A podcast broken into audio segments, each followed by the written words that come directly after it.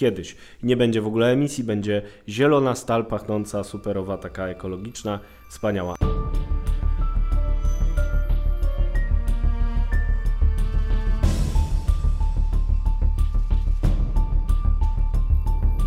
Dzień dobry moi drodzy, nazywam się Mikołaj Teperek, witam na moim kanale w serii podcastowej o geopolityce, stosunkach międzynarodowych, dyplomacji. Niepoprawny dyplomata. Razem z nami ekspert do sprawy energetyki, redaktor naczelny portalu biznesalert.pl Wojciech Jakubik. Cześć. Cześć. E, chciałbym Wam od razu powiedzieć, ponieważ jak widzicie po miniaturce i temacie, że będziemy rozmawiać o rzeczach, które Business Alert zresztą niedawno też zrealizował. Dwie kwestie. Jedna to jest podcast redaktora Jakubika, Energy Drink, link znajdziecie w opisie. A drugi to jest podcast e, Spięcie Business Alertu gdzie redaktor Mariusz Marszałkowski obszernie opowiedział o nowych zagrożeniach geopolitycznych związanych z infrastrukturą krytyczną, energetyczną. Wybrzeże Gdańskie. Jak dobrze, że je mamy. O tak, nasze okno na świat, od jaki, zawsze. Jaki to jest hub. Niegdyś wolne miasto Gdańsk, nie bez powodu e, było to miasto, e, które każdy chciał, e, portowe, stoczniowe. Miasto, w którym ta infrastruktura krytyczna jest. I w ostatnim czasie wokół niej kręci się dużo podejrzanych typków, tak to nazwijmy. Jacyś płetwonurkowie, Poławiacze bursztynu. Tak, rzekomo z Hiszpanii. No i ostatnio też jeszcze kilka różnych statków. Jaka to jest przede wszystkim e, za e, infrastruktura? Co to jest ta infrastruktura mhm. krytyczna i jaka jest właśnie w tamtej okolicy? I co tam się dokładnie to dzieje? Czy, czy, czy ktoś nas obserwuje, ktoś nas śledzi, ktoś patrzy, co tam wpływa, wypływa, kto to jest w ogóle? Czy to na pewno Hiszpanie? Redaktorze. Mhm. Zacznijmy od definicji nudnej, podręcznikowej, ale niezbędnej czyli infrastruktura krytyczna, to do tej pory były obiekty, które są niezbędne do zapewnienia żywotnych y, y, zasobów państwu. To znaczy, potrzebujemy paliwa, potrzebujemy wody, potrzebujemy energii elektrycznej, tego wszystkiego, co napędza cywilizację, żeby państwo mogło funkcjonować, a zatem też mogło zapewnić bezpieczeństwo swoim obywatelom, musi mieć te podstawowe dobra. No i infrastruktura krytyczna służy ich zapewnianiu, a zagrożenie skierowane przeciwko infrastrukturze krytycznej może zagrozić bezpieczeństwu właśnie dostaw, czy to mhm. energii, gazu, czegokolwiek, w zależności od rodzaju tej infrastruktury. Więc trzeba tę infra infrastrukturę strzec. Z tym, że atak Rosji na Ukrainę z lutego 2022 roku wywołał pewną rewolucję w Unii Europejskiej w rozumieniu infrastruktury krytycznej, no bo nie chodzi o to, żeby chronić tylko i wyłącznie na przykład naftoport w Gdańsku. Bardzo ważne okno na świat, na ropę i paliwa spoza Rosji. Chodzi o to, żeby chronić te dostawy w ogóle, a zatem musimy patrzeć na cały łańcuch dostaw i musimy patrzeć bardziej ponadnarodowo, czyli bardziej z punktu widzenia stosunków międzynarodowych. Mhm. No bo weźmy na przykład y, Baltic Pipe, mhm. czyli gazociąg, który nam daje gaz spoza Rosji z Norwegii, ale ciągnie się przez Danię, który y, na szlaku ma różne punkty, w których może się coś wydarzyć. No jeżeli Polska chce chronić infrastrukturę krytyczną, która daje nam gaz z Norwegii, to nie może patrzeć tylko na ten jeden punkt, gdzie Baltic Pipe w Niechorzu wychodzi na ląd w Polsce, ale musi też w jakiś sposób rozmawiać z Danią o tym, jak chronić lądowy odcinek w Danii, cały odcinek morski i ten, który z Danii łączy się e, z systemem norweskim, czyli dużo szerzej mus, musimy patrzeć. Mhm. I to jest tylko jeden z wielu przykładów w całej Unii Europejskiej, dlatego też została wdrożona dyrektywa CER o odporności całej infrastruktury czy też usług, które nam dają właśnie te żywotne dobra. Czyli patrzymy dużo szerzej, ponieważ zagrożenie też jest dużo szersze. No i jeśli e, we wstępie pytałeś o to, czy ktoś nas śledzi i na nas patrzy, no to kurczę, niestety na pewno tak jest. Mamy wojnę za miedzą, mamy Federację Rosyjską, która mówi przecież nie tylko o tym, że chce zająć całą Ukrainę, zmienić tam rząd, przywrócić czasy sowieckie, ale mówi też jawnie o ataku na Polskę, o jakichś rozbiorach Polski, więc y, oczywiście nie jest w stanie tego zrobić, ale na pewno prowadzi ofensywne działania przeciwko nam.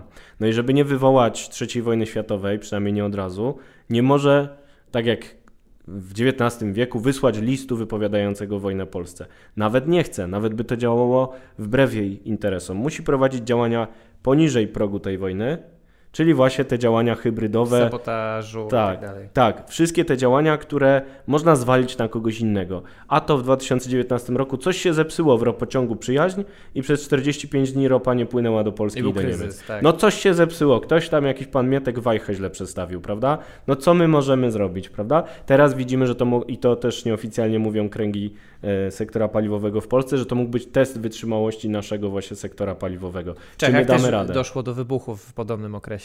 Dokładnie, tam e, skład amunicji na przykład e, został wysadzony i rząd czeski już potwierdził, że tutaj jest rosyjski ślad. Czy w takim razie, bo to brzmi jak e, film sensacyjny akcji z Jamesem Bondem, czy nurkowie hiszpańscy, rzekomo poławiacze bursztynu, to byli jacyś bondowie rosyjscy, hiszpańscy wysłani na to, żeby coś tam robić? Czy to w ten sposób to wygląda? No bo akurat przykład Czech, to wiadomo, że to było jakieś ruskie GRU, dzisiejsze, e, kiedyś e, KGB.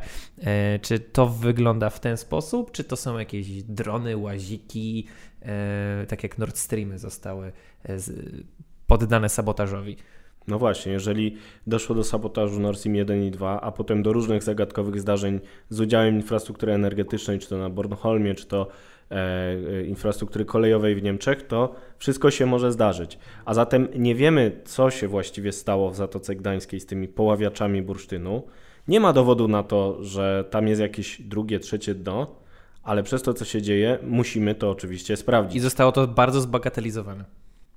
Usłyszeliśmy póki co tyle od rzecznika y, koordynatora do spraw służb specjalnych, że to była sprawa kryminalna, czyli w takim bardziej optymistycznym scenariuszu to mogli być przemytnicy, którzy coś odbierali albo coś dostarczali y, w relacji z jakimś statkiem na morzu, ale nie wiemy jak naprawdę było. To też może być wytłumaczenie na użytek opinii publicznej. Zostają nam tylko spekulacje. Pewne jest, że ta infrastruktura krytyczna musi być chroniona. Mamy nawet cały dział w Business Alert energetyku pilnuj Bałtyku, bo jeżeli ktoś nam e, zamknie to okno na świat, no to leżymy i naprawdę odpowiednie uderzenie w naszą infrastrukturę krytyczną może położyć cały kraj i nie spowodować, że my komuś wypowiemy wojnę, albo że NATO nas będzie e, miało podstawę do obrony, bo oczywiście, że nas będzie bronić w razie ataku, ale będzie trudno znaleźć tę podstawę formalną na przykład do artykułu 5, no bo coś się gdzieś zepsuje, gdzieś jakiś y, tankowiec, nie wiem, e, przedziurawi się na środku Zatoki Gdańskiej i nie będzie możliwy transport, no ale co jak w poradzi? kanale panamskim.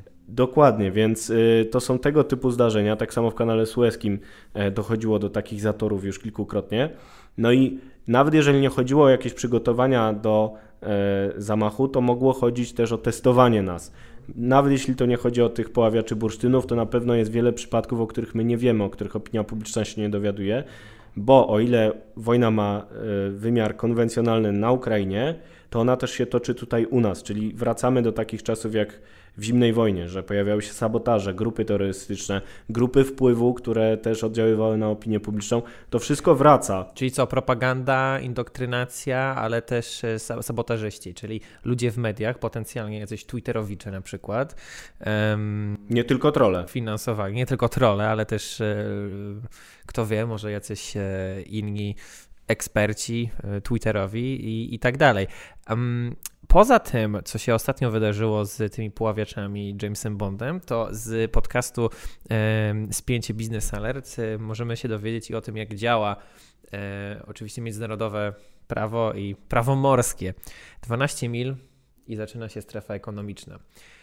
A na 14 mili, czyli poza nią, w takiej bezpiecznej zatoczce, Tuż za miedzą. tak, może to nie jest y, jakieś wąskie gardło, jak e, właśnie przytoczony przez ciebie kanał Suezki, że s- Evergreen sobie stanął na środku i, i pff, nie, nie Transport nie? leży. Pół, pół świata zablokowane, ale jest ciasno. E, Tam płyną różne rzeczy, między innymi gigantyczne dostawy sprzętu wojskowego z Ameryki i z reszty świata do Gdańska, dalej do Rzeszowa. E, Część statkami, część samolotami, to jest jedna rzecz. Płyną tankowce z gazem skroplonym LNG z Stanów Zjednoczonych. Płynie e, ropa naftowa, płynie też po prostu wycieczkowy Stena Line, e, tak, Karlskrona, Gdynia. Tak, z setkami cywili na pokładzie. Tak, a między nimi nagle ustawiły się dwa statki należące do cypryjskiej firmy pod banderą panamską. E, WL Totma i WL Kirillow. W ostatnim czasie też wysyłałem Ci na Twitterze. Mieliśmy e, trzeci statek Fos Picasso, ale także e, Brytyjczycy się tym zainteresowali i zaczęli robić rekonesans powietrzny. No, dzięki Bogu mamy na to, bo nie wiem, czy my Prawda? mielibyśmy jednostki, które by mogły się efektywnie zainteresować tym no, tematem. Musieli, musielibyśmy tam z brzegu drona jakiegoś puścić, ale no mój Mavic, który tutaj leży, mógłby nie dolecieć tych 14 Albo by mu się coś stało. No, albo by coś tam się odstrzeliło. E, co to są za w ogóle sytuacje? Ktoś sobie podpływa, jest na granicy i w sumie to sobie kotwiczy, czasem sobie do Kaliningradu podpłynie, weźmie prowiant, wróci i se stoi. To jest jakiś rekonesans geopolityczny? Znowu, nie wiemy i o no to właśnie. chodzi. Albo to jest test, albo właśnie rekonesans, tak jak mówił Mariusz e, w podcaście, albo jeszcze coś innego, ale chodzi o to, że przewagą przeciwnika jest to, że my nie wiemy. A jeśli nie wiemy, to nie mamy jasnych procedur, nie wiemy jaką decyzję podjąć, zastanawiamy się, to zajmuje czas, a przeciwnik działa w tym czasie, więc Dlatego potrzebne są wyśrubowane standardy, koordynacja, współpraca. Dlatego bardzo dobrze, że na przykład Unia Europejska i NATO ostatnio weszły w mocniejszą współpracę właśnie na rzecz ochrony infrastruktury krytycznej. Bo widać po szeregu incydentów, tutaj można wymienić to, co już lekko zaznaczyłem, czyli nagłe odcięcie prądu do Bornholmu, przecinanie linii e, telekomunikacyjnych na Svalbardzie, czyli na takich ziemiach, które interesują Rosjan w Arktyce, norweskich ziemiach, więc... Yy jest szereg takich zdarzeń, które budzą niepokój. I tylko nasza współpraca na Zachodzie, właśnie spokój, sankcje i solidarność pozwolą nam odpowiednio na to zareagować, no bo przeciwnik będzie działał w ten sposób, żeby nie sprowokować nas do odpowiedniej reakcji, żeby działać poniżej tego progu właśnie wypowiedzenia wojny, a psuć, a szkodzić. A jeżeli będzie dobrze znał naszą infrastrukturę i będzie wiedział, gdzie uderzyć, to może zadać naprawdę mocny cios, taki cios w splot słoneczny e, Sojuszu Północnoatlantyckiego. Okej, okay, dziękujemy w takim razie, bo e, w sumie chciałem tutaj podjąć jeszcze ostatni temat, może bardziej jako ciekawostkę, bo e, mówiąc o tej infrastrukturze krytycznej, e, pamiętam, że w jednej z rolek Business Alertu, polecamy oczywiście roleczki, był temat tego, że przecież Europa, Unia Europejska nazywała się wcześniej EWG, tak, Wspólnota Węgla i Stali EWG. EWS, tak. tak.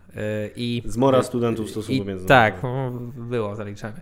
I ta stal i ten węgiel jest nadal potrzebny między innymi do zrobienia nowych rur, do zrobienia tych wiatraków, żeby było to OZE i tak dalej. Nie będzie OZE i infrastruktury krytycznej bez węgla i stali. No tak, bez węgla koksującego tutaj zaznaczę, dlatego węgiel Który koksujący... jest uznawany za krytyczny potrzebny. Za strategiczny, no bo... Właśnie. Kiedyś być może uda się wytwarzać, y, wytapiać stal z pomocą wodoru, na przykład kiedyś. Nie będzie w ogóle emisji, będzie zielona stal pachnąca, superowa, taka ekologiczna, wspaniała. Ale na razie to jest niemożliwe. Na razie trzeba ten brudny koks, wrzucić. Jedno bez drugiego spalić. nie istnieje. Dokładnie, dlatego potrzebny jest węgiel koksujący. Węgiel zwykły też jest potrzebny do e, zasilania energetyki w dużej mierze, dlatego nie tylko Polska, ale też Holandia i Niemcy spalają ten węgiel teraz na potęgę, niestety zwiększając przy tym emisję dwutlenku węgla. No, ale taki mamy klimat. Taki niestety. mamy klimat, dokładnie. No, więc... te, te słowa nigdy nie zostaną, e, nigdy się nie postarzają. Nigdy. To jest coś, coś tak. pięknego. Tutaj e, pani minister, której nazwiska nie pomnę, e, bardzo gorąco pozdrawiam, może nas ogląda. Autorka tych słów. Tak, mieliśmy raz e, odcinek ze Strzelnicy, widzieliśmy e, ustawy e, związane, tam były różne ciekawe pomysły. Pozdrawiamy panią minister, pozdrawiamy wszystkich naszych słuchaczy, zapraszamy oczywiście do podcastu Energy Drink redaktora Wojciecha Jakubika oraz do podcastu redakcji biznesalert.pl po fajne, ciekawe artykuły. No i też ten tutaj podcast chwalę i, i pozdrawiam i sam oglądam regularnie. Subskrybujcie, zapraszamy do dyskusji. Do zobaczenia w kolejnych nagraniach. Na razie.